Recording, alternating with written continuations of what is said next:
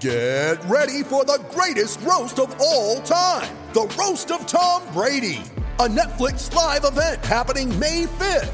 Hosted by Kevin Hart, the seven time world champion gets his cleats held to the fire by famous friends and frenemies on an unforgettable night where everything is fair game. Tune in on May 5th at 5 p.m. Pacific time for the Roast of Tom Brady, live only on Netflix. You ready? Showtime. On May 3rd, summer starts with The Fall Guy. Let's do it later. Let's drink a spicy margarita. Make some bad decisions. Yes. Audiences are falling in love with the most entertaining film of the year. Fall guy. Fall guy. Fall guy. That's what the poster said. See Ryan Gosling and Emily Blunt in the movie critics say exists to make you happy. Trying to make it out? Nope. Because I don't either. It's not what I'm into right now. What are you into? Talking. Yeah. The Fall Guy. Only in theaters May 3rd. Rated PG-13. This episode of Gators Breakdown is brought to you by Manscaped.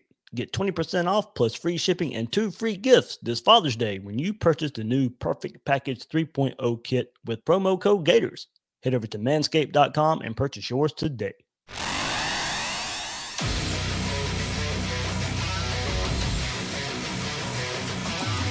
Gators Breakdown. The Gators Fan Podcast. Because there's never a dull moment in Gator Nation. The Gators Breakdown podcast is ready to go. I'm your host, David Waters, and you can find me on Twitter at GatorDave underscore SEC. Joining me this week is co host Will Miles. You can find him at readandreaction.com and on Twitter at Will Miles SEC.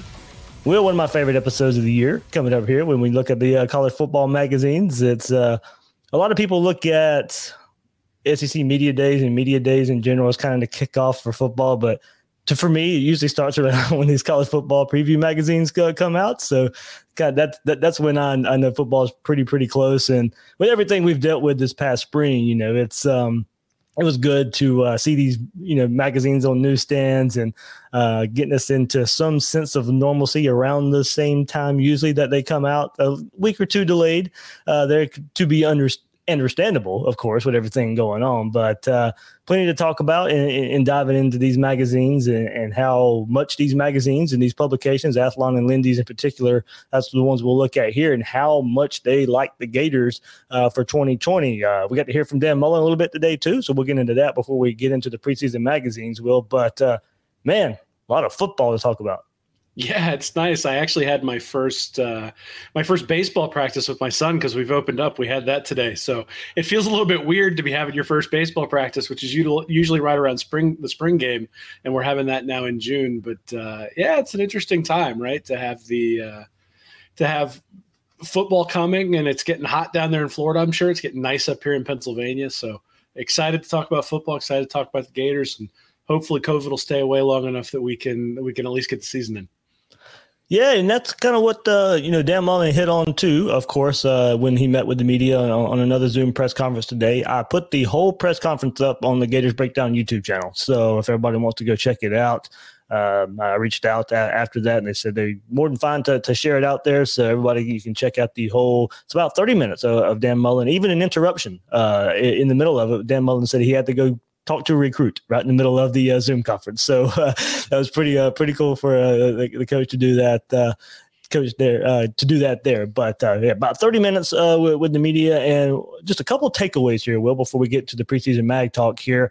mentioning not moving too fast to begin with here and be cautious in how they approach the workouts with the players and, and keep the players safe in, in that regard. Quote, we've been very slowly working back up. And you know, I think a lot of it is due to to do with the probably imbalance of the guys coming back. Uh, some of them probably did do everything they needed to do and, and stay in shape, but some guys probably weren't able to. Uh, you know, no fault of their own, and, and, being up to speed where a football team would normally be at this time. Uh, so you, you and I, we kind of joked around about it last week of you know having to be around Nick Savage uh, for the first week and how how much fun that probably wouldn't be. But you know when, when you kind of take back and look at it in a more serious approach. It, it, this is going to take some time, and not you know not only physically but probably mentally as well. Yeah, I mean, obviously, I think everybody's coming back. People have different um, tolerance levels and different levels of nervousness with with the virus. So obviously, you got to be sensitive to that sort of thing. Um, you have to be sensitive to the fact that they've each got parents that that are going to have different levels of, of comfort with that as well. So you've got all sort of these new policies keeping people apart. I'm sure washing hands and hand sanitizer, and you know, that last week I had read that they had moved the weight room into the indoor practice facility to make sure everybody had space. So obviously they're dealing with that. I think the other thing that you got to think about is is not necessarily wearing people out from a physicality perspective.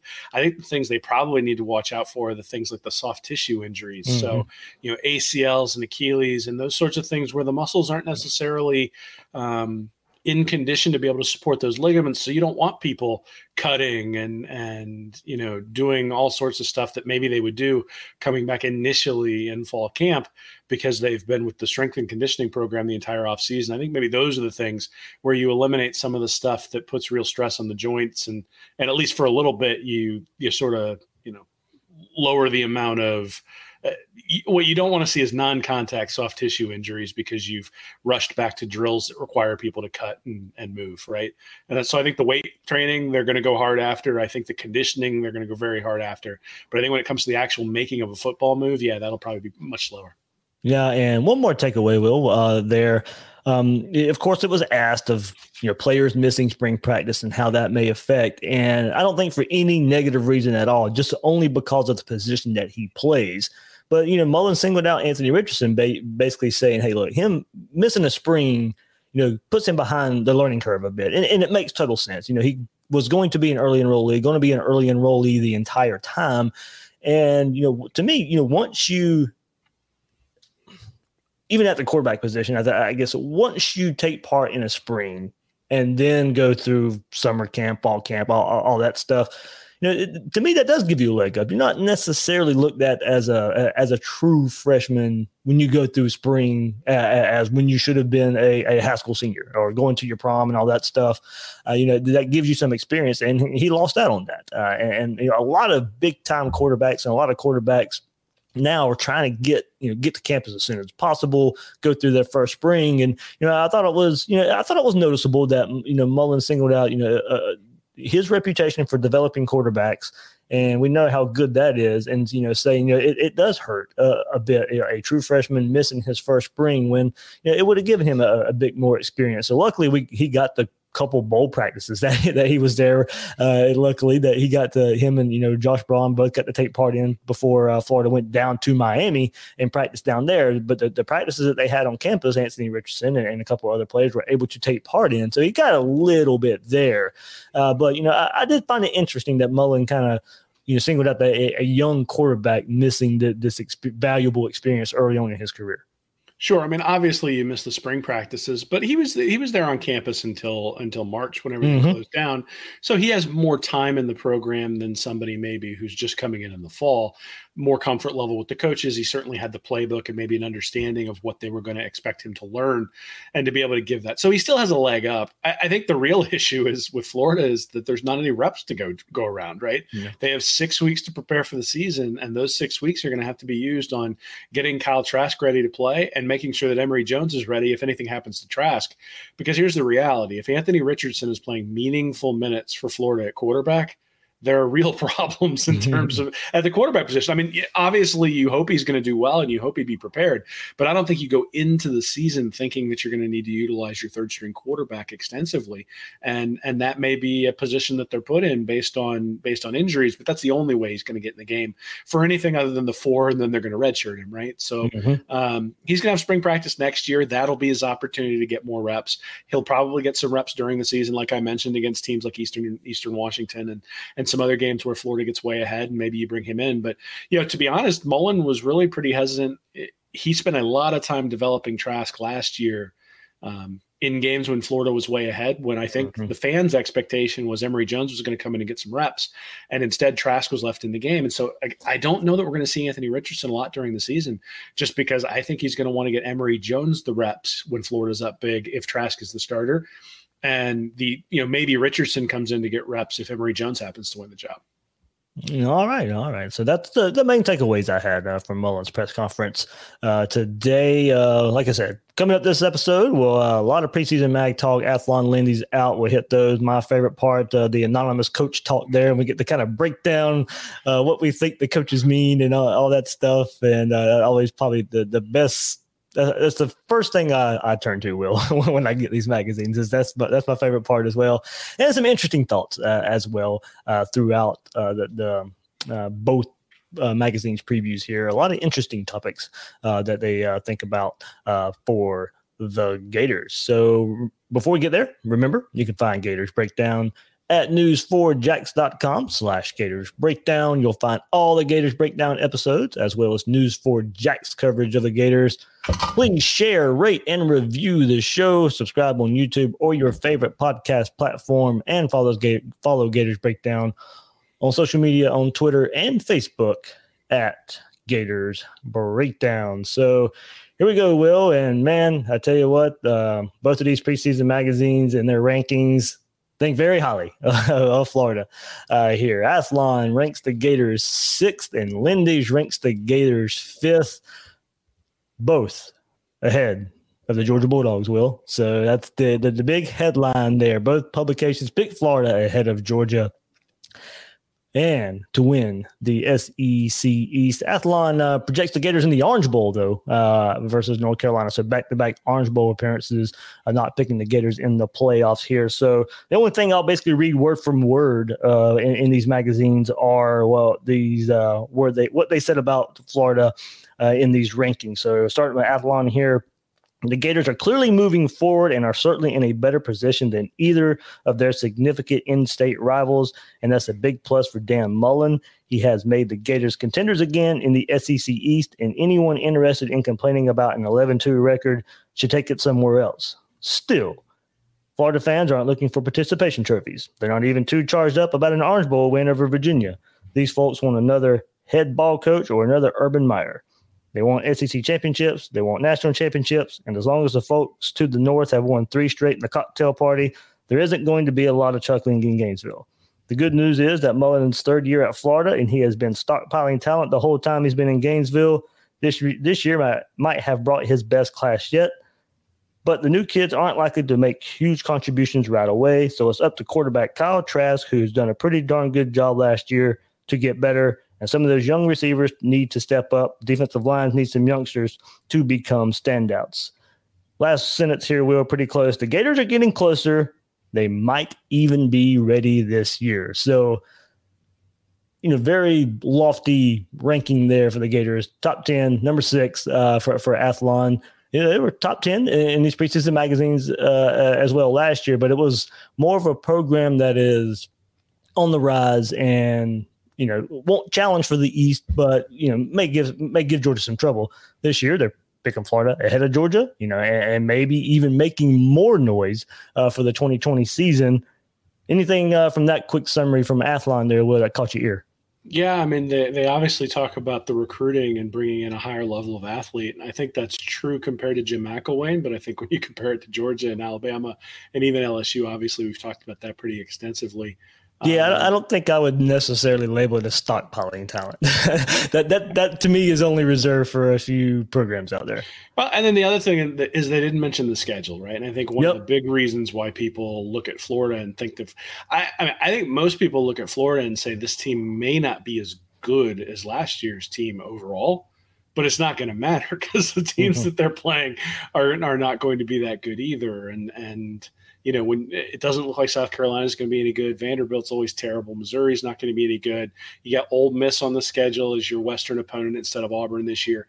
So that's maybe the thing that you know, eleven and two would be the minimum, really, when you think about what this what this year needs to be, right? I mean, that's that's losing the games that you hope you win against LSU and Georgia, and then winning a bowl game, and, and that's what they did last year. And and so, you know, I think that's the minimum of what people's expectations are. So I know there was would com- probably and would probably be a disappointment. Well, and I know there was the comment about people being yeah. you know, being upset with that eleven and two record, but let's be honest, the Florida fans have not set the expectations. Dan Mullen came to town saying the you know the Gator Standard and the Gator Standard. He was sitting there at the press conference today behind three national or in front of three national championship trophies. He didn't put those up there on accident. He didn't walk into he didn't walk into this season saying I expect to go undefeated on accident. Right? He thinks he's going to have a good team. He thinks he's got a shot at winning the championship, and so it's going to be really interesting to see um, whether he can fulfill those expectations. So. Um, you know, the reality is, I think there's going to be a subset of the Gator faithful who are upset with a sixth ranked finish, which is interesting. But uh, again, if it's a sixth ranked sixth ranked finish with wins over Georgia, I, I think we'll deal with it. Yeah, I can deal with that. That's the only, that's the only way I'll be happy with like a sixth ranking and not a playoff appearance if Georgia's that victory, if one of those victories. uh, well, I'll go to Lindy's here too. Like I said, Gators ranked fifth in Lindy's, one spot ahead of uh, of Athlon there, and that kind of does go to your point. They do mention the schedule a bit here, so um, it says the good news: the team seemed to get better with Kyle Trask settling in a quarterback.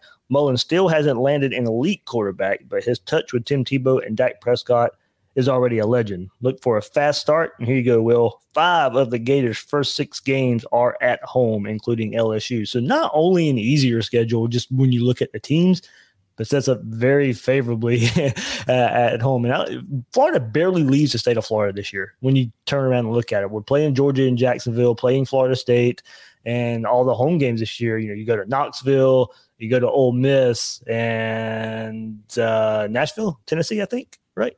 Yeah. So you don't leave this you don't leave the state of Florida all that much this year.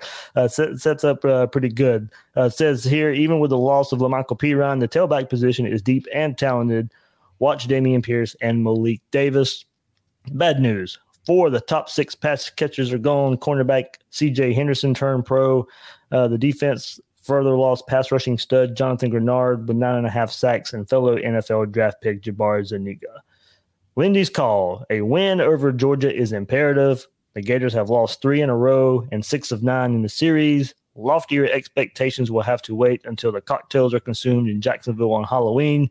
With Georgia retooling, Florida has to grab a hold of the East, at which time the sky becomes the limit. So both publications will kind of leave it open to hey, look, if Florida, first of all, this is kind of the year, and we've we've talked about that uh, endlessly both, of course, are are, are mentioning uh, how imperative the Georgia game is. Uh, of course, that when uh, look, we've probably talked more about Georgia in these last three months than we've had combined on the podcast because you know Florida's that close, and that's just that one of those last hurdles uh, that Florida has to has to get over here.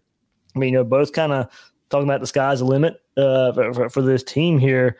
Uh, and the expectations, but yeah, there's just so much of, of Georgia. Like I said, Georgia retooling and this is a, a chance for the Gators to grab a hold of the SEC East. Well, maybe they talk about it in the Georgia preview. I don't know, but Georgia does not have a cupcake schedule this year, right? I mean, right. I think I think they've got Alabama early, and then they've got Auburn before they ever play Florida too. So this isn't. Everybody's pointing to the Georgia game. I think winning that Georgia game means a lot for Mullen. I think it'll mean a lot for recruiting for Mullen. Um, I think it'll mean a lot for Georgia from the standpoint of their belief in Kirby Smart. But I think Florida can win the East and still lose the Georgia game if things mm-hmm. fall right. And and that's that's the reason that I think people will, people should pick Florida if they're going to pick Florida to win the East. It's that this isn't a year where Florida's ability to win the East hinges on that one game. If they can beat LSU, if they can win the road game at Ole Miss, which is one I'm a little bit worried about just because of where it lies in the schedule, they could potentially lose to Georgia. Georgia will still have two SEC losses. I mean, Kirby showed last year that he's able to to snatch defeat from the jaws of victory against South mm-hmm. Carolina. And and you know, there there have been a couple of those on his on his resume thus far where his team has just come out flat and hasn't been able to beat a team that they really should have beaten like a drum. If he does that again, Alabama and Auburn are going to be tough outs for Georgia, especially if Newman doesn't play as well as as people expect. So I, I guess um, everybody in the preview magazines is pointing to Georgia. We've spent an awful lot of time talking to Georgia, but I, I think you need to pay attention to the rest of the season too, because one slip up against Kentucky, against Ole Miss, against Tennessee, um, even against LSU makes the margin of error much less, right? One SEC loss and you have to win that Georgia game. If you can run the schedule, run the gauntlet, and the only team you got to beat is Georgia, you still may be able to sneak in, win the East, even if Georgia's able to beat you. Yep, pretty interesting there. Pretty interesting there.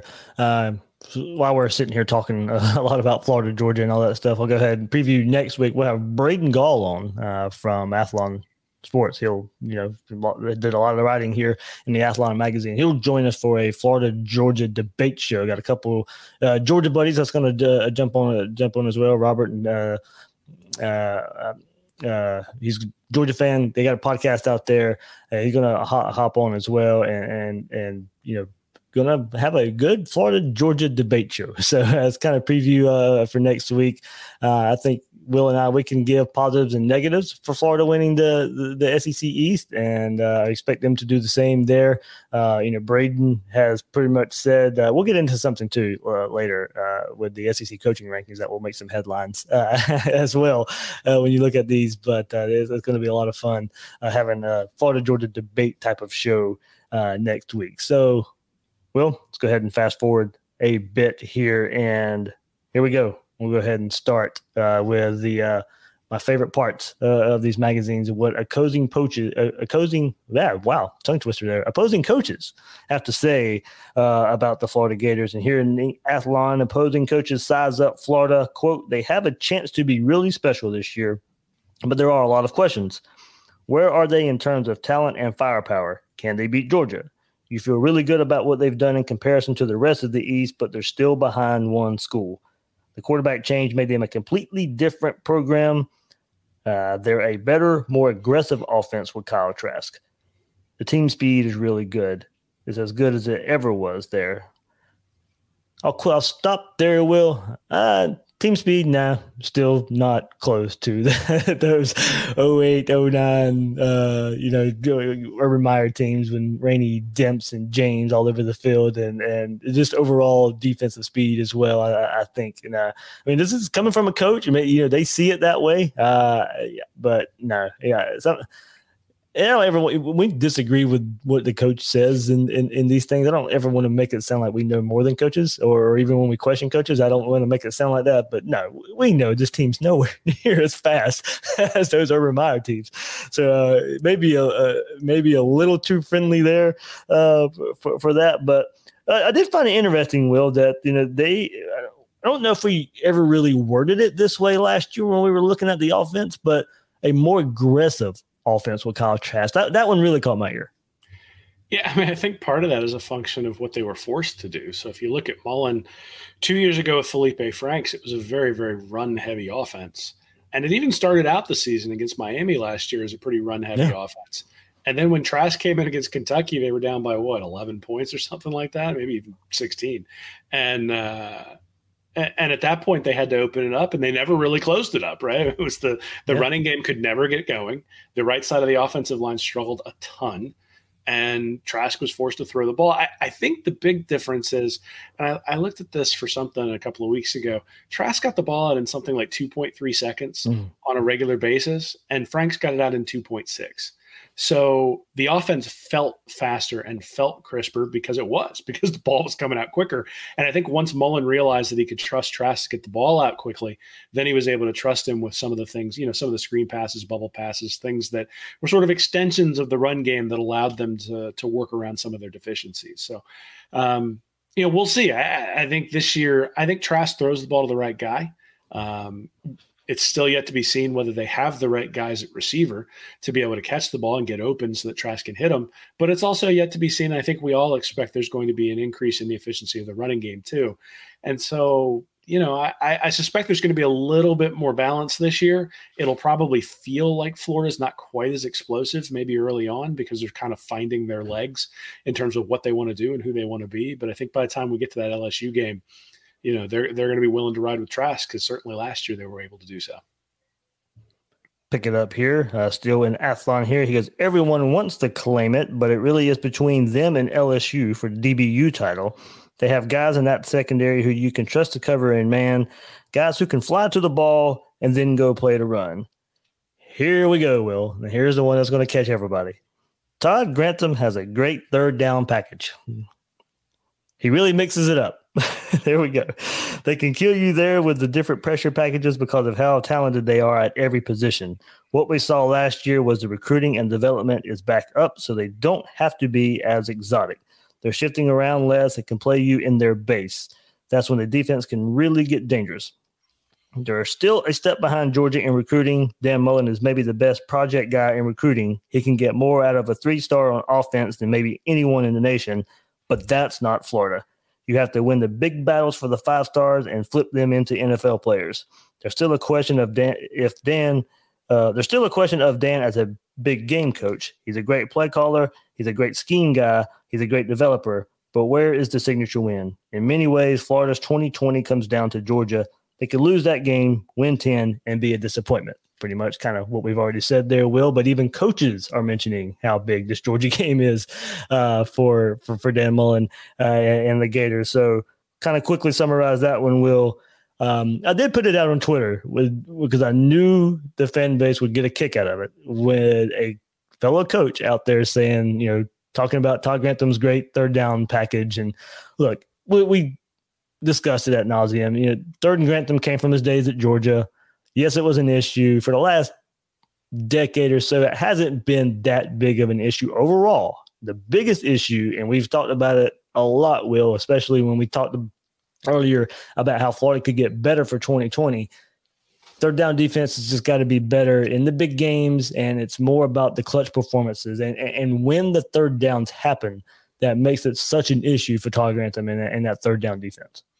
Yeah, I would say that that third down comment probably didn't come from Jake Fromm or Joe Burrow, but you know that that's the reality, right? Is that is that the experienced quarterbacks have been able to pick apart his defense, and I think a lot of that has to do with their ability to read what he's trying to do. Um, my my disappointment with Grantham last year, at least in the Georgia game, wasn't that he came out playing soft in terms of zone. I actually thought that was probably the right move based on the personnel. My disappointment is that when that clearly wasn't working, they didn't ever take any shots. Like there, there wasn't. It didn't feel like they took shots where they just said, "All right, we're bringing the house. We're going to leave the guys one on one on the backside, and we'll see what happens." Now, you know, you have a chance to win the game because you haven't given up a big play, and but you don't really have many opportunities to take shots because your offense can't get on the field. So uh, there's a little bit of a balance there. I, I, I think it still boils down to the experienced quarterbacks have repeatedly exploited his defense. And I think that bodes well for 2020 because when you go down the whole list, I mean, you got Terry Wilson, who's coming off a knee injury, has some experience in Kentucky. You got Jarrett Guarantano at Tennessee. I don't think anybody's really afraid of him. You got Myles Brennan at, L- at LSU. You know, okay. Guarantano is probably going to be the most experienced one out of the whole group. Well, and I mean, if Tennessee gets off to a slow start, you'll even have Maurer in the game at that yeah. point. So, um, I mean, just go down the list. I mean, John Rhys Plumlee is maybe the guy who scares me the most, just because he's the guy who Grantham's teams have tended to struggle with with running quarterbacks.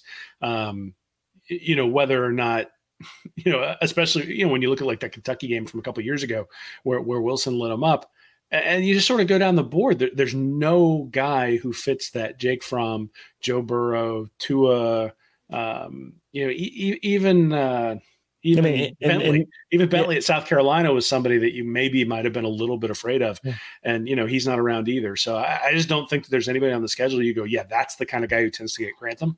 So yeah, I think he's probably going to have a pretty successful year.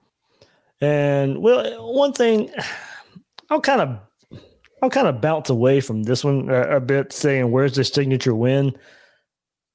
I mean, Okay, so he hasn't beat Georgia in his first two years, but I think there's plenty of signature wins uh, for Dan Mullen in his first two seasons. I mean, from where he came from and looking at the first two seasons, maybe you know if you're looking at the Gator program overall, maybe not, but for him and these in his first two seasons, I think the LSU game in 2018 is a signature win. I think the Auburn game this past year is one. Actually, the Peach Bowl, Michigan too. Uh, going back, you had to have that win. Uh, in Florida, title losing to Michigan for one.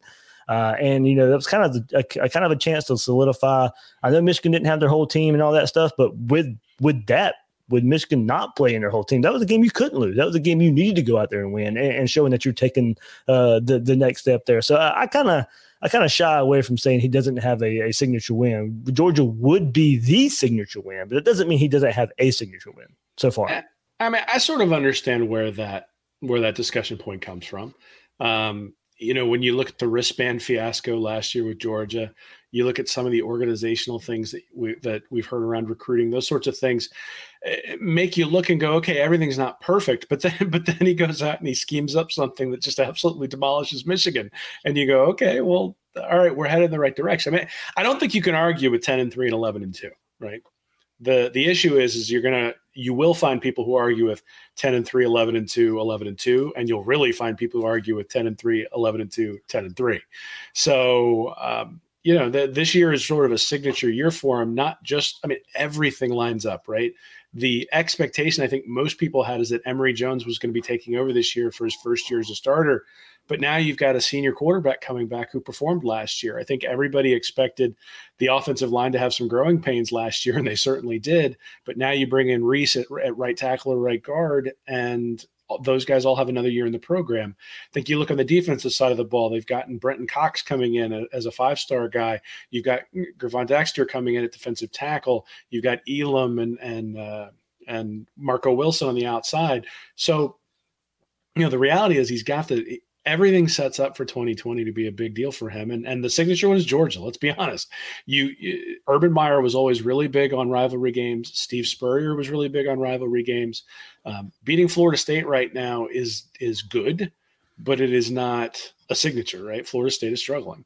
Beating LSU would it was a great signature win two years ago. That's maybe the one that I'd think of. Yeah. Hanging with them last year, I think, is much more impressive in retrospect when you look back at what LSU was able to do.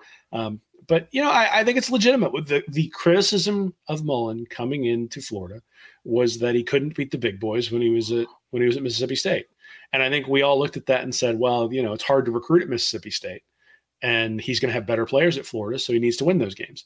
And I think he had when you look at his his last five years, I think from 2011 to 2000. Um, 2019 or 2016 to 2019 he's won 11 of 22 games against teams with more talent from a recruiting standpoint so he's won 50% of them the difference is he's had to play 22 of those games yeah. and georgia's only had to play two so when you look at the when you look at the difference in schedules and the difference in talent that's that's really where the difference lies. So um, yeah i mean yes the michigan game was big. The florida state game a couple years ago where chauncey gardner johnson was putting the flag at midfield that was big. The lsu game two years ago was big. Um, certainly, you know, even the Virginia game last year didn't feel that big, but it, it, the season feels different if you have a loss there. Like going from yeah. 10 and 3 to 11 and 2, I think makes everybody feel differently versus if it had been another 10 and 3 season with a loss in the bowl. So um, I don't think anybody's going to, well, I'm certainly not going to complain about what Mullen did the, his first two years.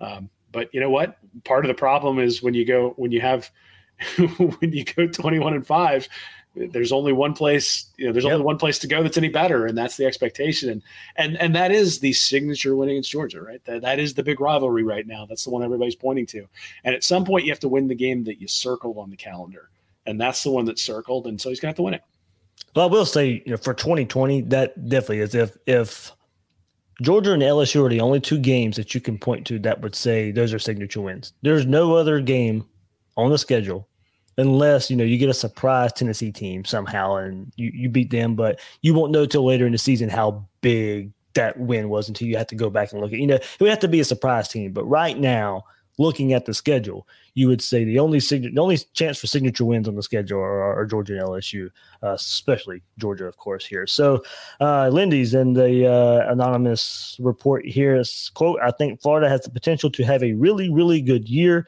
Dan Mullen is a little weird, but he has an uncanny ability to take the talent he's given and get them to play at a high level. He did it at Mississippi State, and he's got a lot more talent at Florida.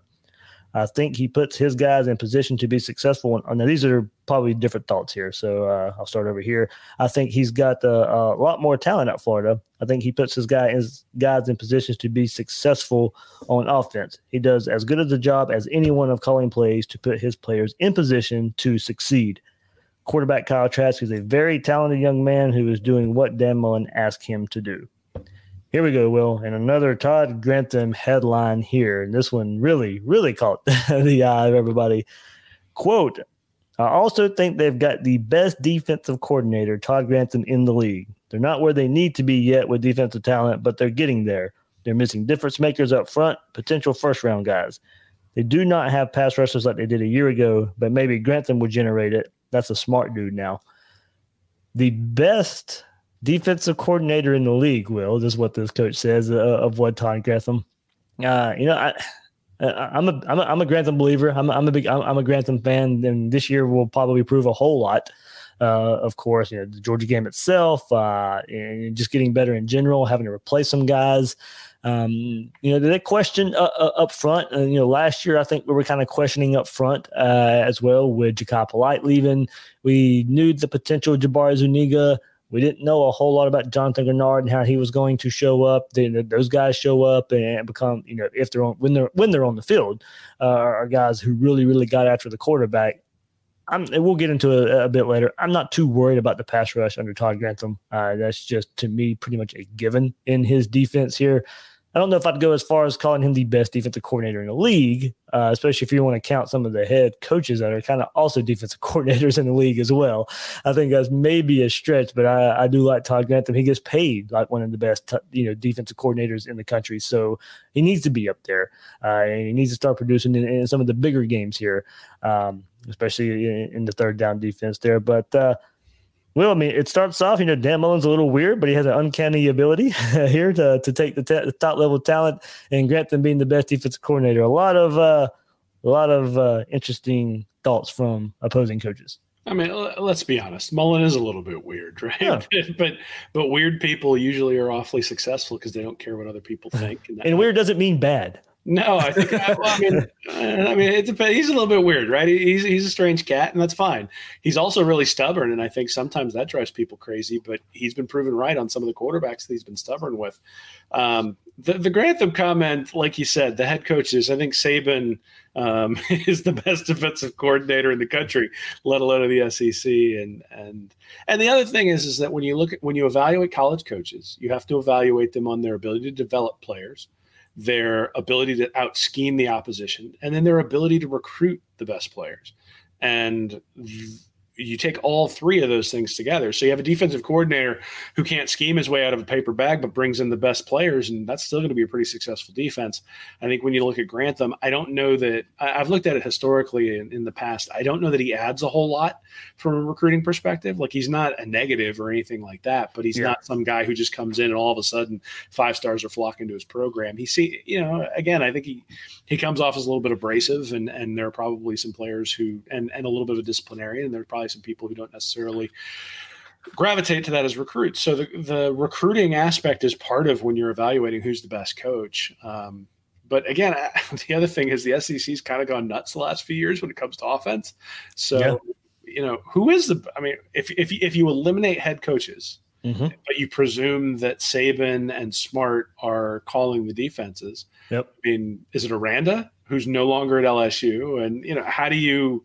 like like who's the best guy when it when it go you know Matt Luke was essentially the defensive coordinator at Ole Miss so I probably would put Grantham there but he to me he is clearly behind Saban and Smart yeah I mean so it depends on how you rank it I suppose yeah right and, if he's sole, just the sole defensive coordinator maybe that's what this coach is talking about then maybe yeah maybe so well and, and if you look schematically I think you could make an argument that he's as effective as Smart. I just think that Smart has better players, yeah. or has had better players last two or three years, and and you know you can you can scheme and scheme and scheme and scheme, but if a guy's not fast enough to cover Jerry Jeudy, that's a problem, right? like, and, and if you've got a guy who who's fast, he can make up for the for the step that he takes in the wrong direction if he's got special level talent. So the defensive coordinator can only put his players in a position to succeed. I think for the most part, Grantham's been able to do that. I think the defense has been top 20 the last two years, especially when you look at, at yards per play allowed, which I think is the best way to evaluate things. Um, so Grantham has made a difference on the defensive side of the ball. It's certainly better than watching a Randy Shannon defense. But uh, you know, is he the best in the SEC? I don't. I don't think so. I don't think he's earned that title yet. I think when Florida turns in a performance where they are a top ten defense, then maybe we start saying that. And let's be honest: if Florida's a top ten defense, teams finishing better than sixth. Oh, absolutely. Yep, definitely definitely with uh, what we expect from this offense uh, as well. You get a top 10 defense, and uh, that sets the, sets the Gators up pretty good here. Uh, further in uh, Athlon's Gator look here, Will. Uh, I'm not going to go through it all, but they have this little section called Outside the Huddle. One one of them that caught my caught my eye here, third year blues, and it says year three has not been kind to Florida coaches. Even Steve Spurrier and Urban Meyer suffered a dip during their third year, winning nine games following SEC title seasons. For other Gator coaches, the third season has been mostly costly. Ron Zook and McElwain were fired, while Will Muschamp's four and eight season in 2013 laid the groundwork for his 2014 ouster. Dan Mullen's third team appears poised for big things, but will have to overcome recent history. And uh, pretty crazy trend there. You know, when you go back and think about it, then you you know discussed you know uh, plenty of times the fall off from the 2006 team to the 2007 team. Uh, of course, you had Tebow and Harvin and, and that offense, you know, going on to win the Heisman Trophy and, and setting records, uh, but the defense fell off, and, and Florida you know loses to, to Michigan in a bowl game. And then as they mentioned Spurrier's fall uh, as well, there well in his third year. You know, a lot of it goes to what happened. You do what what do you do in recruiting early in your tenure and, and the transition year and, and, guys leaving the program because you know you weren't their original coach. So so much happens to the roster uh, there. But hey, look, this is probably one place where we look at maybe this is one area the the transfer portal also helps is because you, now you have an easier way uh, of guys who left the program and not you know we didn't see a whole exodus of players between the transition of McElwain and Mullen. A lot of guys did kind of stick around, guys who were on the roster. We didn't see a whole lot of uh, of guys just get up and leave. Uh, they wanted to be you know part of uh, of what Florida and Dan Mullen was doing there, but. It will be something interesting to watch, and, and given the history of what Athlon shares here of third year head coaches at Florida. Yeah, I mean, I think I think it it, it happened for different reasons, right? I mean, the 2006 team wins the national championship. None of the young guys got any time. Yep. so they mm-hmm. were busy winning the national championship. So the next year, you've got, I think it was Joe Haden starting on the outside for the first time. You've got a lot of guys sort of breaking in for the first time on defense, especially the defensive side of the ball. And yeah, Tebow went nuts and wins the Heisman Trophy, but the defense couldn't stop anybody, particularly that bowl game against Michigan.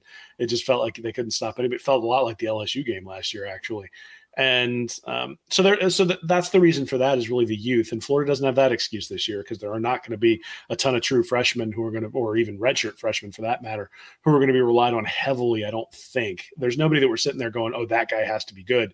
Whereas you know you said oh joe Haden, he's going to have to play well. And and and you know we didn't necessarily see that at least not i mean he showed a lot of promise but but certainly got burned from time to time as well I think you know you look at the Muschamp, and Muschamp actually lasted four. So you said three, but I think so. Well, that's, that's, what they said. It, it laid the groundwork. For yeah. Him. Well, we were all, we were all ready to get rid yeah. of him after year three. That's, yeah. that's, that's certainly for sure. But um, you know, again, I think that that is a recruiting issue. I mean, he comes in and he doesn't have enough offensive linemen. Everything's off balance. He can only get defensive recruits to come in. The offense is just putrid. And by and year the, three, yeah, in the preseason, the injury laden preseason. Yeah, and I mean, you know, by year three, he was what on his third offensive coordinator and and and all that sort of stuff. Yeah. So I think there were multiple reasons to believe that there were going to be issues there. I think McElwain, for a lot of different reasons, recruiting being one of them, but also just the fact that he had the credit card nine and all that stuff heading into the season, and and you know the the one the one score losses to A and M and LSU sort of you know Fish, snowballed into stuff. Fishing trips, fishing trips, sharks, um, you know, death threats, all that sort of stuff. And, and then again, I think you look at I, I think you look at Mullen, and those excuses are not necessarily there. So his transition class was 14th when you looked at it nationally. That's not where Florida needs to be, but it's not terrible. And it's certainly the level of talent that he's been bringing in kind of sense. He hasn't been bringing in a whole lot better recruiting classes than that. You look at the influx of people from that 2018 class who are going to contribute this year. I mean, Emory Jones is going to contribute. Jacob Copeland's going to contribute. You've got Trey Dean, Amari Burney, Kyle Pitts. Like these are guys who have a who have the potential to be all SEC, especially Pitts. But if things fall right, you know, if something happens to Trask, Emory Jones has an opportunity to do that. Um, Jacob Copeland could do that if he steps up. So there's a lot of guys who are going to be highly counted on from that 2018 class. And so you have, like you said, you haven't seen a ton an exodus, or at least you've seen Mullen hit on guys from that 2018 class. And then you mentioned the transfers, and, and I think that's a big deal too being able to fill your holes. They were able to do that last year with Greenard. They're going to try to fill Greenard's hole with Brenton Cox. You've got Lingard who got approved to come in. Justin Shorter, if he if he winds up getting approved to come in and play this year, then you've got an extra weapon at receiver. So being able to bring in those guys, I think, makes a difference. Um, there are holes though, right? There are holes. Mm-hmm. Who's going to replace David Reese at linebacker? That's that's that's a key question. Are are Ventrell Miller and James Houston going to be able to do that? You know, what's going to happen to Trey Dean? Is he going to move back to safety? What do you do with the guys who are already at safety? So there, there's a lot of questions that are going to have to be resolved. But I think there are answers, or there are at least multiple things Florida can test. And those are the things they've really been missing in year three. And what most coaches are missing in year three is that depth you know, if you decide you're going to put Joe Haden on the outside, it doesn't work out. Oh, all right, we're going to have some growing pains. If you decide, you know, last year they decided to put Trey Dean at star, and that didn't work out real well, and so there were some growing pains as they did that. But they had some options, right? Being able to move Marco Wilson inside, having Kaiir Elam on the outside. They're going to have those options again this year with Jaydon Hill and Chester Kimbrough having gotten experience last year, and then Jahari Rogers and some other guys that are coming in as true freshmen this year as well. So I, I think Florida's positioned better in 2020 to be able to withstand that third year drop. I, I think um, there there's an opportunity though for a pretty pretty significant mass exodus after this year, which is why 2020 is so important. Yeah, both uh, magazines here will do list uh, Kaiir Elam as the emerging rising star there. So no surprise there uh, from what we saw him from him last year. Of course, in the bowl game, making that game sealing interception versus Virginia big time, big time player there. He'll be on the field a whole lot more uh, this year, of course. And I think Gator fans are pretty excited uh, to see him there. Numbers to know from Athlon before we uh, kind of wrap up this section of it, before we go into some particulars uh, for, for the players. Numbers to know 8.96. Florida's defense recorded 49 sacks as a unit in 2019, uh, and opponents attempted 390 passes against the Gators. As a result, Florida averaged one sack every 8.96 pass plays, the best sack rate in the SEC and second best in the country, only behind Ohio State. One number, another number to know: 20.89% tackles for loss, forced fumbles, and passes defense are considered havoc plays, and havoc rate is the percentage of total plays in which a defense creates havoc.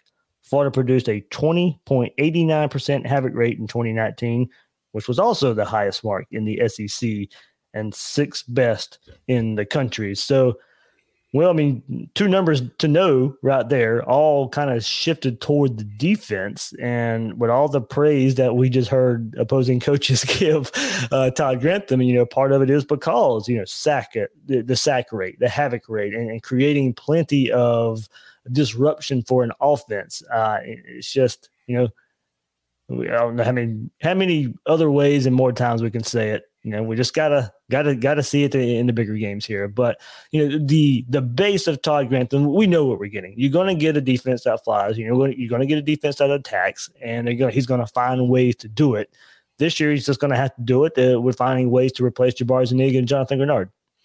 Yeah, you know, I mean, it, it's a team that's lived by the big play and died by the big play, right? So yeah. those, those, sacks really put Florida in a position to generate turnovers, get good field position, put their offense in a position to succeed. But the two plays that I remember from last season are the blown coverage against Lawrence Cager mm-hmm. and Ja'Marr Chase making making CJ Henderson look slow on the on the dagger from LSU. And and and before you go further, Will, you know, I just said sacks and havoc rate. When when have we seen sacks and when has we and when have we seen havoc versus Georgia? We haven't.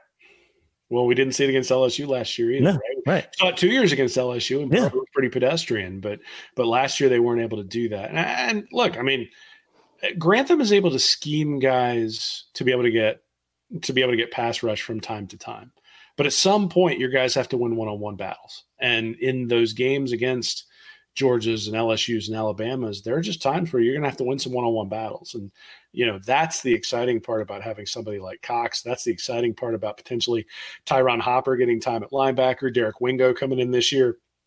Gervon Dexter at defensive tackle, especially if you know if he can occupy a double team and free up the guys on the outside. Well, now all of a sudden you don't have to come up with all sorts of exotic blitz packages to get pressure, and it allows you to do some things on the backside of the defense where maybe you disguise some coverages because those guys aren't aren't sort of a step slow because they're wondering who they're going to have to cover for up front. So eh, it's all sort of a you know it's a cascading thing the pressure certainly leads to turnovers the turnovers lead to lead to good field position for the offense and the offense last year was able to convert but like you said the um, the timing of the sacks. I mean, I think you had 10 against Miami to start the year. Obviously, every one of those 10 was important because they barely got out of that game. But eight, yeah. eight versus Florida State. So 18 of your 49 sacks are in those two games. Yeah, and you know, third down and whatever, they couldn't get any pressure on Fromm, and and again, that's that's the difference. And and I think we said this about Feleipe Franks two years ago, uh, coming into last year's season, is that Franks had some pretty high highs and some really low lows in 2018, and and I wasn't necessarily looking for him to take a step forward where his highs were that much higher. I was just looking for him to be a little bit more even, and I think you could say the same thing about the defense. Is you know when they were getting to the quarterback, the defense looked like it was unstoppable. When they weren't getting the quarterback, they couldn't stop anybody, and there were there were there were even games like they they made uh, I can't remember his name, but the Kentucky backup quarterback before they brought in Bowden. Um, you know, they made him look like a star in the first so, half. So, Sawyer, Sawyer, Sawyer Smith. Sawyer? Sawyer? yeah, I think that's yeah, right. So, I think that's right. Yeah, they made they made him look like a star, and the next week he got booted. and They wouldn't let him play anymore. Because, yeah. I mean, granted, he hurt his wrist in the game against. Florida. Yeah, yeah. But but still, you know, they made that guy look like a star for a half. There were there were multiple times during the year where they struggled to get off the field for a quarter, for a half, and then there would be a quarter where just the the offense went backwards. And again, the only time that didn't happen was against Georgia and LSU, and lo and behold, those are the two games they lost.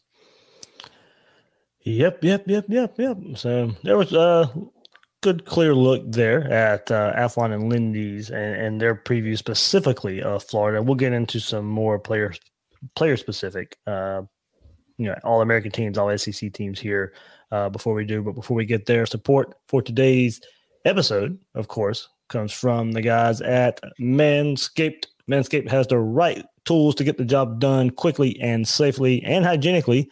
Father's Day is just around the corner, and you probably need a gift for your hairy dad. Get him and yourself the Manscaped Perfect Package. Manscaped is the only men's brand dedicated to below the waist grooming and hygiene. Manscaped is forever changing the game, the grooming game with a perfect package 3.0 essentials kit. The perfect package Perfect Package 3.0 kit comes with the new and improved Lawnmower 3.0 waterproof cordless body trimmer and a ton of other liquid formulations to round out your manscaping routine. This third generation trimmer features a cutting edge ceramic blade to prevent manscaping accidents, nick free shaving thanks to Manscaped's advanced skin safe technology. And of course, let's not forget about the crop preserver, an anti chafing ball deodorant, and moisturizer. When you purchase the new Perfect Package 3.0 kit at manscaped.com, you get the biggest bang for your buck. Subscribers get a new replacement blade refill for your lawnmower trimmer delivered to your door every three months, making sure your trimmer always stays fresh and clean. For a limited time, subscribers get not one, but two free gifts the Shed Travel Bag, a $39 value, and the patented high performance anti chafing Manscaped Boxer Briefs. Just a few days left until Father's Day, so go out there and get 20% off plus free shipping with the code Gators at manscaped.com. That's 20% off plus free shipping with the code Gators at manscaped.com. So, Will, uh, not a lot of high end um, look for the Gators if you want to kind of look at the how these two publications look at all American teams. Athlon, uh, All American team, lists Kyle Pitts as the third team tight end and the only Gator on their All American list. And Lindy's All American team lists Kyle Pitts as a second team All American. So if you go and look at the nation's best players and how they, you know, kind of just make these All American teams and, and put them together, the only Gator on the list is Kyle Pitts. So no, no surprise, Kyle Pitts is on the list maybe a surprise that he's only third team on on, the Athlon and second team uh, on Lindy's, but no surprise that it is Kyle Pitts. If you if you were going to choose one Gator to be, if you if you're only going to choose one, if you, if you said there was only one Gator on an All American list, Kyle Pitts was going to be that player.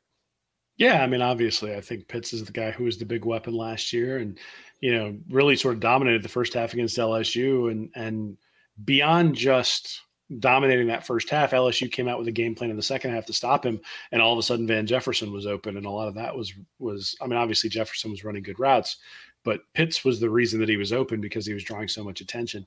That's really the reason I think maybe he's not first team first team All American is because he's going to draw so much attention from opposing defenses, especially early on that it's likely going to dictate that Trask goes elsewhere in his progressions. Like Trask has proven that he's not going to force the ball into a guy who's double teamed, especially if that double team is opening up something someplace else.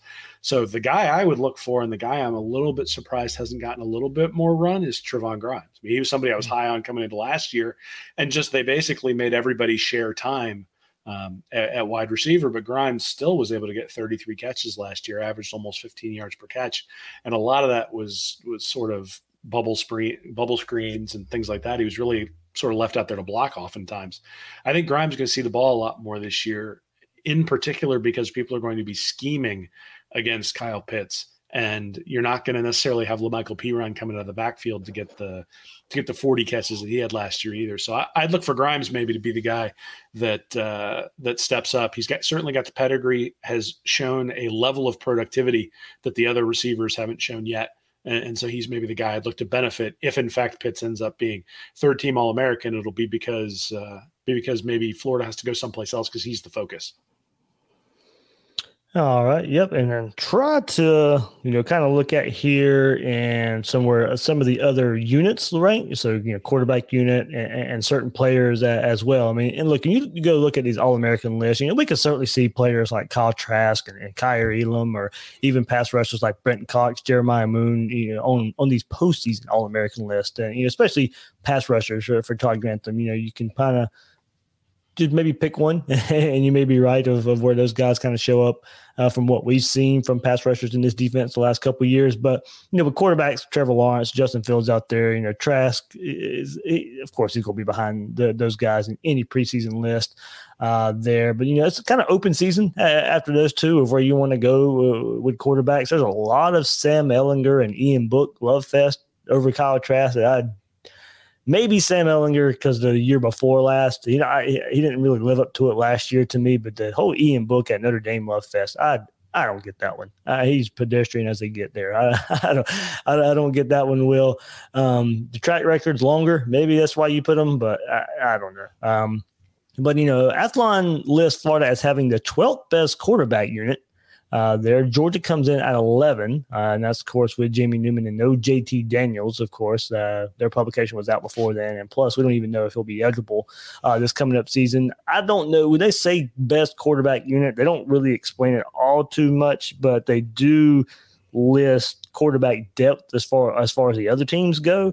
Uh, they list you know one through five, and they kind of go through the whole depth chart. So I'm assuming they're counting Emory Jones and Anthony Richardson uh, in this list too. But you know, Florida only comes in at 12, Georgia 11, and then uh, Lindy's they do list Kyle Trask as the 14th top quarterback in the country. But as I said, he's behind other quarterbacks like Ian Book and and uh, Sam Ehlinger and, and quarterbacks like that. All right, I got to take a little bit of umbrage here with having Florida's quarterback unit behind Georgia. Yeah. Because Georgia has Carson Beck and Jamie Newman. And mm-hmm. before this publication, JT Daniels wasn't on there. But even with JT Daniels, mm. you're looking at a guy who was relatively pedestrian at USC. You've got a recruit who sort of fell off last year in his senior year to, to the point where, you know, he's somebody that people thought was going to push for a fifth star and wound up, you know, barely holding on to the four star ranking. And then you got Jamie Newman, a guy who's coming over from Wake Forest. Uh, and you know, I read, wrote an article about Newman a couple of weeks ago. When you look at the film, he's got some he's got some skills, but he's also got some limitations. And I think George is going to experience that this year. Trask and Emory Jones are kind of, you know, I mean, I think Mullen even said during his press conference today he expects Emory Jones to play quite a bit. So you're going to get more out of those two guys than George is going to get out of their two guys. And their top two guys. And I don't know. I don't. I don't see that. I. I think the Newman hype is really I think something that comes out of people trusting Georgia's defense. I think if Georgia wins, it's going to be because their defense is is outstanding. I don't know that it's necessarily going to be because of their offense. And you know, Georgia's also replacing a couple of offensive linemen who, mm-hmm. went really, really high in the draft. And if you looked at it last year, their passing game got worse under Fromm, but their running game wasn't all that great either. And um, you know, so I think there are some opportunities here for it's not a sure thing that Georgia's offense gets better, and it's not a sure thing. Even if Jamie Newman turns out to be a pretty good quarterback, it's not a sure thing that that, that Georgia's offense is going to get a lot better. I think there's a lot more certainty on the Florida side. I, am with you. I don't get the Sam Ehlinger or the Ian Book talk. Um, it, when Ehlinger wins ten games, maybe.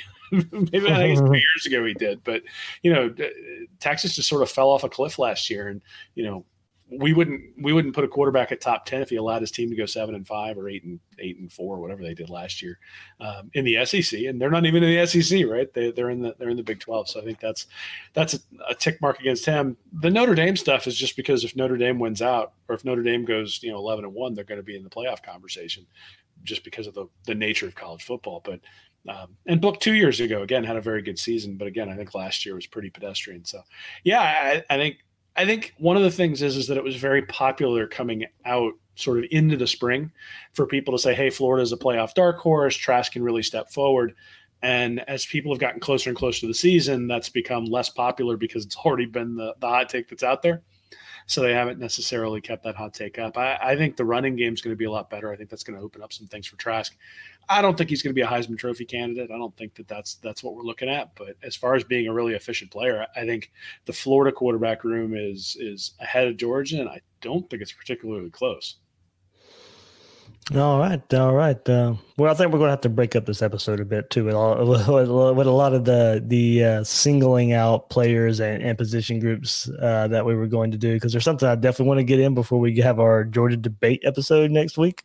Uh, there, so uh, you know, some things that we're planning on for this episode. You know, this episode always goes long, uh, so I probably should have you know predicted that this was uh, going probably going to be a two parter. So yeah, we'll definitely uh, uh, uh, break it up here. But for that quarterback list, Will um, Lindy's uh, where they had Kyle Trask ranked 14th.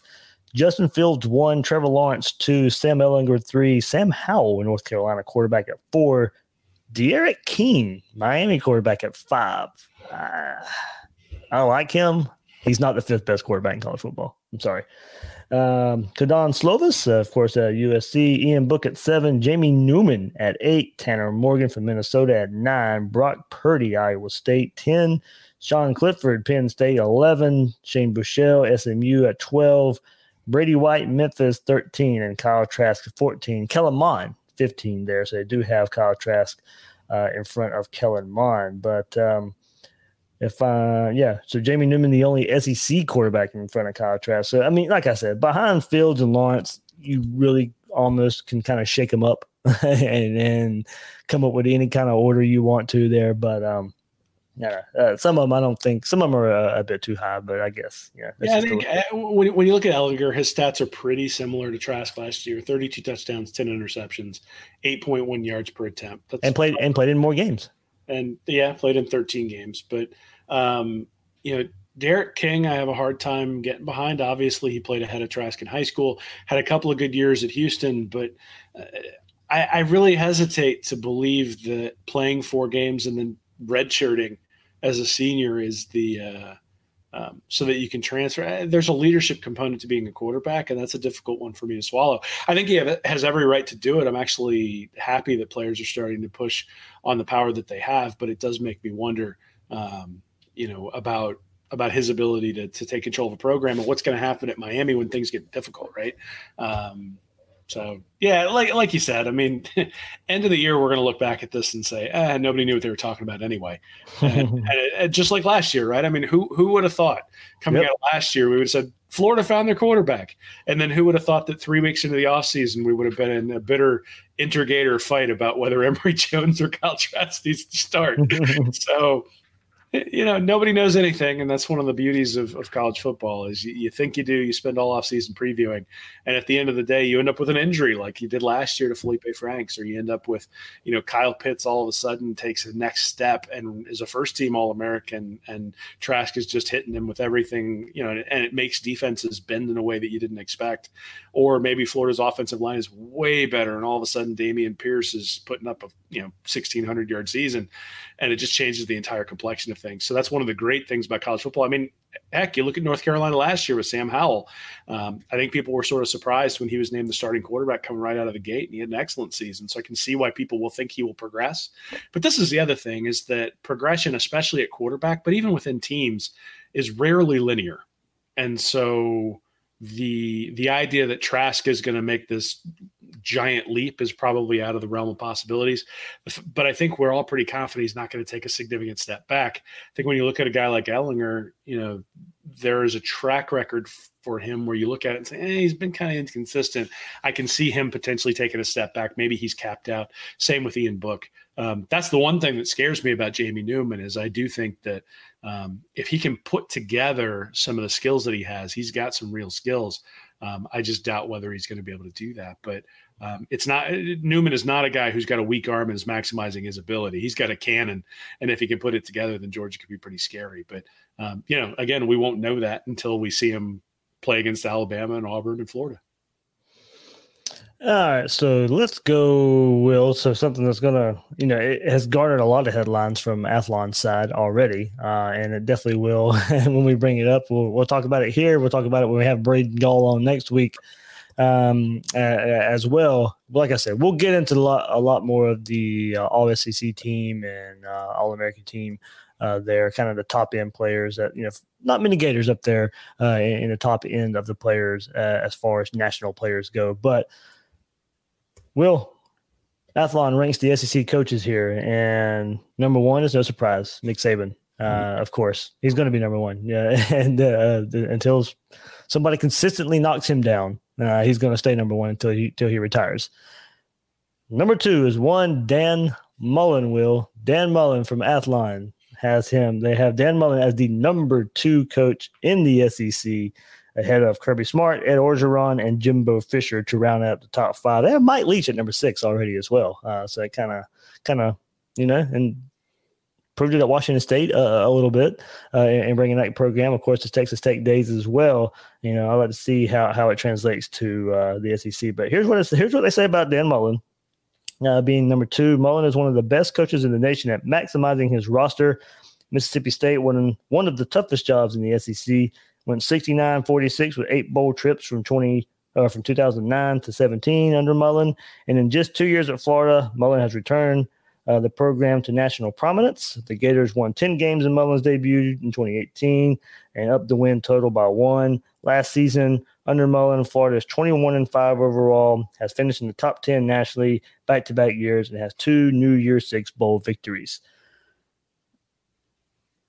Yay, good. They have Mullen number two. I can't put him number two until he beats Kirby Smart. I mean, that's just what it comes down to. I mean, his last year at Mississippi State got you know waxed by Georgia uh, and and Kirby Smart there uh, in, in, that year, and in the last two years. It look, it's looked closer on the scoreboard than it really is. Florida's been scrappy in those games. Georgia's been in control for the game. You know, didn't really have. You, you thought it would take you know some kind of act uh, for for Florida to, to win those games uh, versus Georgia. A lot of people kind of jumping on the uh, Florida bandwagon heading into those games uh, and picking Florida. Uh, but you know, until until until until Mullen beats Kirby, uh, Kirby's got to be at number two for me. Uh, Edo just won a national championship. You know, you can you can definitely have him there in the top five. Um, Jimbo at number five too. Maybe um, yeah, he's won a national title at FSU. Has Texas A&M really taken off any more than when Kevin Sumlin was there in these last two years? I mean, everybody keeps pointing at um, Texas A&M and Jimbo uh, there, but uh, I haven't seen the step yet. They're recruiting well. We'll see where that goes. But well, I mean, and we'll like I said, we'll get into it more next week. But kind of surprised Mullen's number two behind Saban and in front of Smart.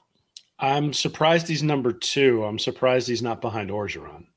Uh, I, I, think Orgeron's done an outstanding job at LSU, including a national championship. And you know, the criticism of him at Ole Miss was that he was was that he was stuck in his ways and wouldn't change. And all of a sudden, he brings in Joe Brady and Joe Burrow, and the team takes off. And all of a sudden, they win a national championship with an offense that can't be stopped. And you know, I, I think um, eh, so. The way I like to evaluate coaches is I like to look at their national recruiting ranking, and then I like to look at their FPI rating from ESPN because I think FPI it's not perfect, but over a few years really starts to tell you a picture of what's going on. And when you look at Georgia before, so from 2011 to 2015, Mark Richt had recruiting classes that averaged 8.4 and his FPI was 12.0. Kirby Smart has had recruiting classes at 3.0, and his FPI in his four years is 13. Now, granted, that includes the 2016 season, but he has finishes of third, third, and fifth in FPI. Richt had finishes of fourth and fifth. So the results on the field at Georgia are really about the same as the results that they were getting under Mark Richt. They just have more hope because the recruiting is better. When you look at Dan Mullen before he came to Florida, the Gators were recruiting. Their average national recruiting ranking from 2011 to 17 was 10. Their FPI was 28.1. So Muschamp and McElwain couldn't even field a top 25 team on average over the course of those years, which obviously we all lived through and, and understand that's true. Mullen's come in. He's, he's had recruiting rankings of 12 and a half and then FPI of 10 um, in 18 and 19. So he's been living up to his recruiting ranking. Kirby Smart hasn't. And, you know, you mentioned Orgeron. He's at 7.3 for his recruiting ranking, 10 for his FPI. And that's exactly what Les Miles did before that. So I think Orgeron is a very good coach. I don't think anybody's ever going to look back and call him Saban. But the guy's got a national championship and an SEC championship on his resume, which, and he didn't choke away the national championship like Kirby Smart did. So I think you got to put him at a smart and I think there are reasons to put Dan Mullen in front of Kirby Smart. I mean, you know, you look at, I mentioned it earlier, but if you look at 2016 to 2019, where Mullen spent two of those years at Mississippi State, Mullen's gone, or I'm sorry, Smart's gone 0 for 2 on te- against more talented teams. Mullen's gone 11 for 22 in those games, so 50%. And typically, coaches who have talent that Florida has win those games about 34% of the time. So he's winning games against more talented teams more often than you would expect. But the thing that's really surprising is if you look at Georgia and you look at Mullen over those time spans from 2016 to 2019, is against top 25 talent, Georgia's 17 and 27, and against top 25 talent, Florida's 17 and 27. So you think about that Florida's played, or Florida and Mississippi State have played 22 games against more talented teams, which means only five times has Mullen played top 25 teams that weren't more talented than his, and he's won 17 games. Smart has played 25 teams that are less talented than him in the top 25, and he's only won 17, and he's only won 17 of those games. So um, I think that does indicate that the in-game coaching and the development um, really does make a difference. Um, but obviously, you got to win the game against smart because nobody gives you nobody gives you a trophy for winning a statistical battle. At some point, you got to win the game on the field. Yep, yep, yep. Like I said, we'll get into that even more. We'll have our Florida Georgia debate show. It'll be uh, pretty fun, pretty fun there. Uh, a lot to uh, a lot to digest uh, there. So yeah, as I said, there's plenty more to get into uh, with with these college football magazines and the unit rankings where you know Florida's quarterbacks, running backs, offensive line, and you know defensive line, linebackers, DB, all that ranks. Um, we'll get into all of that. They kind of compare it to last year too. I think that's a, a pretty interesting part in, in comparing you know, how many players were on the All SEC last year, where they were, um, and, and, all that. So plenty, plenty more to, to get in that. Next year, we'll I'll, I'll, I'll know we will break this down into two episodes. so. Make a note. It's it's funny that in a year where you're looking for content, yeah, the you know where where like there hasn't been any sports that we didn't just decide to do this uh you know and, and spread it into two but hey you know we i think we both anticipate we'll be less wordy than we end up being for this so we all have thoughts it's good i think i think people appreciate the extra episode hopefully they do yeah yeah yeah and they, like i said these come out a little bit later than they normally did so we would have had plenty of time. Uh, so uh, now it's kind of all wrapped around as players are coming back on campus and all, all that good stuff. SEC Media Days, uh, by the way, which will be virtual. Uh, so we did get that announcement last week. So that gummit will no trip to Atlanta and, and, and hanging out there, all virtual for SEC Media Days this year. Well, I'll have to crash the Zoom meeting with like a bourbon or something on Media Days, so I could be a pain in everybody's butt. But, um, yeah, it's uh, it's everybody's doing it that way, right? I mean, we're yeah. all learning how to use Zoom meetings. We're all relying on those sorts of things. I got sales guys at work right now who haven't traveled for three months. It's driving them crazy. So I've enjoyed it. I haven't had to go anywhere, so it's been kind of nice to be at home. And for a while there, I was getting home real early because we had split things up. So um, you know, obviously it's an interesting time for everybody. You hope hope everybody's staying safe and healthy out there, but you make the best of it, and and uh, that's what that's what the SEC is going to do, making sure everybody is uh, is fully distanced by doing it via Zoom. Yep. Uh, well, what you got coming up on the site this week? Read reaction. Yeah, so I'm going to be coming look- up. Maybe not this week, but coming up. Yeah, so I'm going to be looking at, at at some strengths I think I've found in Kyle Trask that port. You know, I talked about his his floor. Um, you know that, that our expectation is that he's not going to take a step back um, that he might not take a. I mean, he's not, you know nobody's going to take a Burrow step forward, but you know, is he going to be Jake Fromm? Is he going to be you know better than Jake Fromm? What, what, does his ceiling look like, and why do I think that ceiling exists? That's one of the things I'm going to be looking at in the next week or two. Awesome, awesome, awesome. So be sure to look at it there at uh, readandreaction.com and you can find Twill, Will, Twill, there we go. Will on Twitter at Will Miles SEC. Twill, Twill, Twill. That's, my new that's- nickname now. Yeah, there we go. Uh, that's, that's going to be your Twitter nickname, Twill. Thanks, buddy. Yeah. I, I can always count on you to mispronounce a name. That's for sure. All right. Will Miles, as I said, you can find him on Twitter at Will Miles SEC and his site, readandreaction.com. I'm the host of Gators Breakdown, David Water. You can find me on Twitter at GatorDave underscore SEC. Guys and girls out there, thanks for listening to this episode of Gators Breakdown.